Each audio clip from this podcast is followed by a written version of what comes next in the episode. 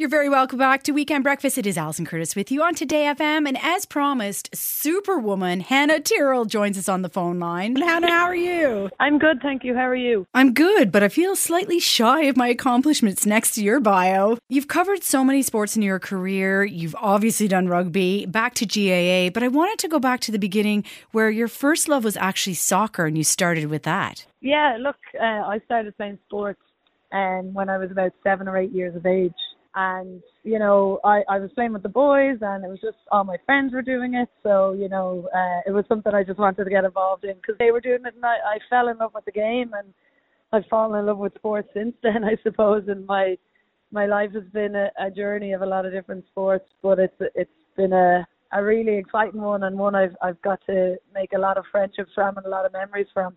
We had a little girl on air with us yesterday, and she actually was a rugby player. And as a mother, I, I kind of was nervous hearing that. A, but you also want to encourage girls at a young age to be in and that sport in particular as well. And when did it start for you, rugby?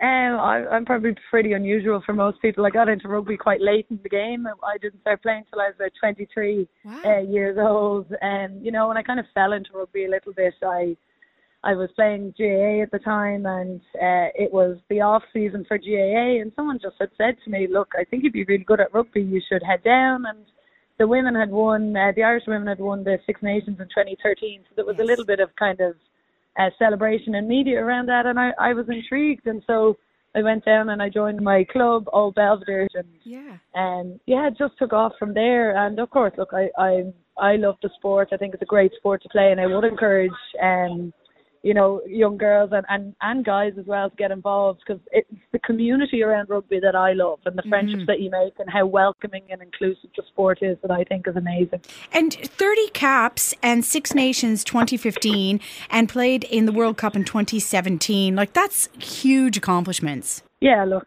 um, when I first got into rugby so late in the game for me, I I didn't expect any of that. It was more of a social game for me. And then, you know, as things started to progress and I got called into the Irish Seven squad and then into the 15s team as well, you know, just been really lucky to play someone with an incredible uh, group of girls and some world class players. And their memories I'll cherish forever and be able to look back on with such pride later in life.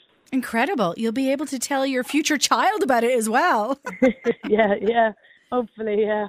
Definitely. So you're balancing work life as well because obviously you you still have your job as a secondary school teacher, history and geography, cool subjects. And actually, Hannah, at this stage, they're the only ones I can help my daughter with because I can't do math or Irish, so I'm helping her with those. and then you also were a pundit for the Six Nations as well, so like lots of opportunities.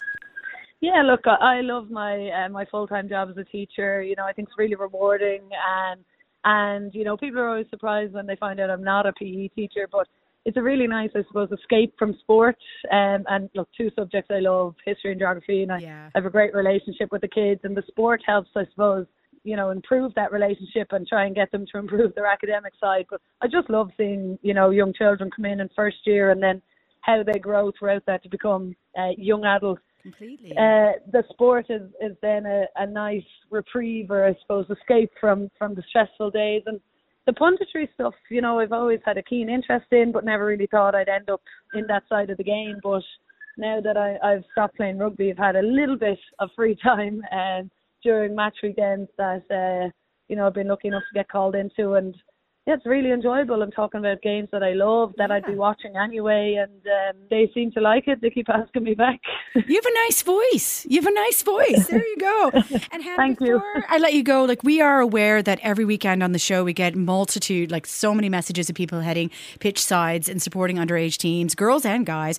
But you know, girls in particular, I've got an interest in it now too because my daughter's joined an under 12 soccer team, and I love seeing her progression. What advice would you have for parents, in particular, maybe in keeping girls in sport between the ages of 12 and 18 is a bit tricky. Yeah, look, uh, I think it's massively important. You know, um, my wife is currently pregnant and we have a little girl at the way mm-hmm. soon, and I would hope that um, when she grows older that she'd be one to stick with sport if if sport is her thing. And I just think that it's so so important to, particularly at that kind of vulnerable young teenage years, to have that uh, form of escapism and that that enjoyment of training and matches and it's the friendships that they make yeah. uh, in sport that are actually the most important. Yes, obviously the exercise element of it is brilliant, but it's it's the friendship that those girls make, um, you know, that are, are the big things there. And you know, if we can keep a group of those girls in, well, obviously more and more girls are going to want to join because their friends are doing it, and you just want to try and make the, the game as enjoyable as possible and training as enjoyable as possible, so they want to keep coming back because.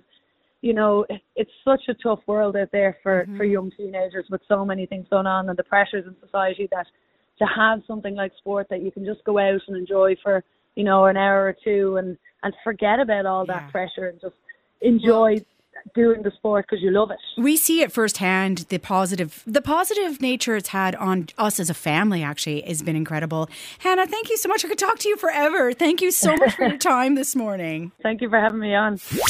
Weekend breakfast with Alison Curtis, playing the music you love. Today FM. It all happens here.